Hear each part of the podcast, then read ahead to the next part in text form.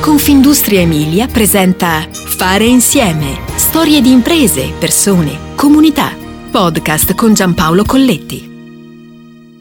L'intuizione geniale nasce agli inizi degli anni Ottanta, sulle sponde del fiume Reno, che con i suoi quasi 400 km scorre lungo tutta la parte orientale della Svizzera. Non è un dettaglio secondario, perché proprio il Reno darà il nome a questa avventura imprenditoriale che ha rotto lo status quo, portando progresso e innovazione. Ma andiamo con ordine. Proprio vicino a quelle rive svizzere si trovava per lavoro Ezio Nardi, all'epoca la guida a Bologna di un grande laboratorio odontotecnico con quasi 40 dipendenti. E così il nome prese ispirazione da quel fiume, che guarda caso però si lega anche a Bologna.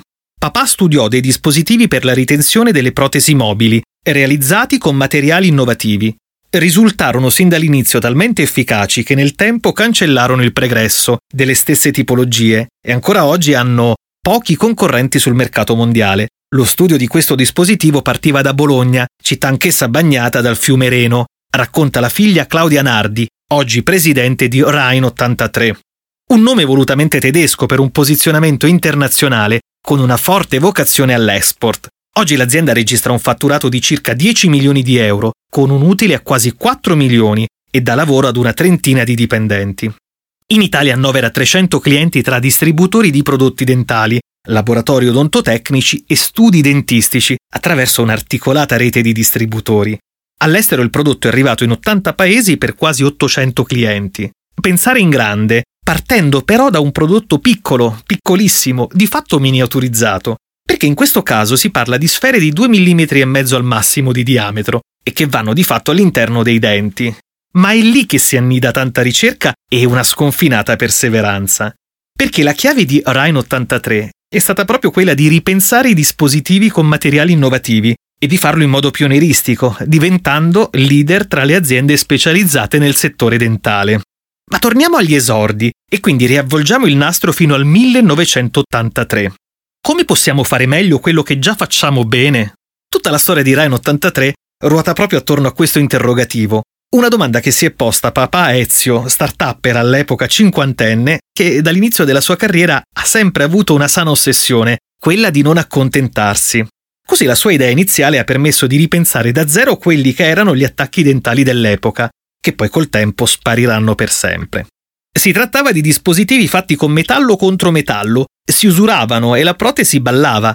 La nostra proposta invece è stata sin da subito più duttile più semplice, più intercambiabile. Il nostro servizio è veloce perché ci siamo specializzati nel just in time, precisa Nardi.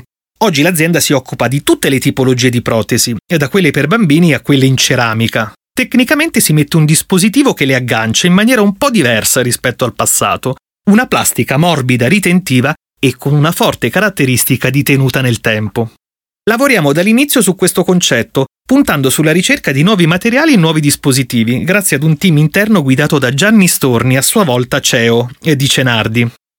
La crescita negli anni è stata esponenziale. Pensare e prototipare, lavorando in laboratorio con passione e pazienza. Già, la pazienza entra in gioco inevitabilmente. D'altronde per presentare il fascicolo tecnico possono passare anche due anni. All'interno della nostra azienda abbiamo un'officina meccanica e dal 2017 ci lavorano quattro addetti, Abbiamo internalizzato processi di produzione che prima erano esterni. Oggi progettiamo e realizziamo gran parte dei dispositivi e li commercializziamo nel mondo, dice Nardi. Da un'indagine di settore su oltre 200 realtà specializzate nel dentale, Rain 83 si è posizionata 39esima per fatturato, nona per utili, diciassettesima per valore aziendale e prima per margine di profitto e per ROA, ossia ritorno sui beni. Ma dopo quasi 40 anni cosa è rimasto di immutato? E invece cosa è cambiato? Nardi non ha dubbi. È rimasta inalterata la base di questo dispositivo, la sua essenza. La destinazione d'uso è sempre tenere stretta una protesi, ma sono aumentate le possibilità e ci siamo adeguati di fatto al mercato provando a prevenirlo. La ricerca è cambiata tantissimo negli anni, ma facciamo sempre quel prodotto. Ultimamente, grazie alla ricerca e sviluppo curata da Gianni Storni, si è pensato anche ad un dispositivo per le protesi fisse, rendendo di fatto più semplice la rimozione per i controlli odontoiatrici. Per realizzare questo prodotto di nicchia nell'odontotecnica c'è una componente rilevante legata alla formazione, in aula e online, per dentisti e odontotecnici. È sempre stata la base della nostra azienda l'accompagnare le persone nel comprendere il prodotto. Negli anni 90 avevamo anche fatto un corso per corrispondenza.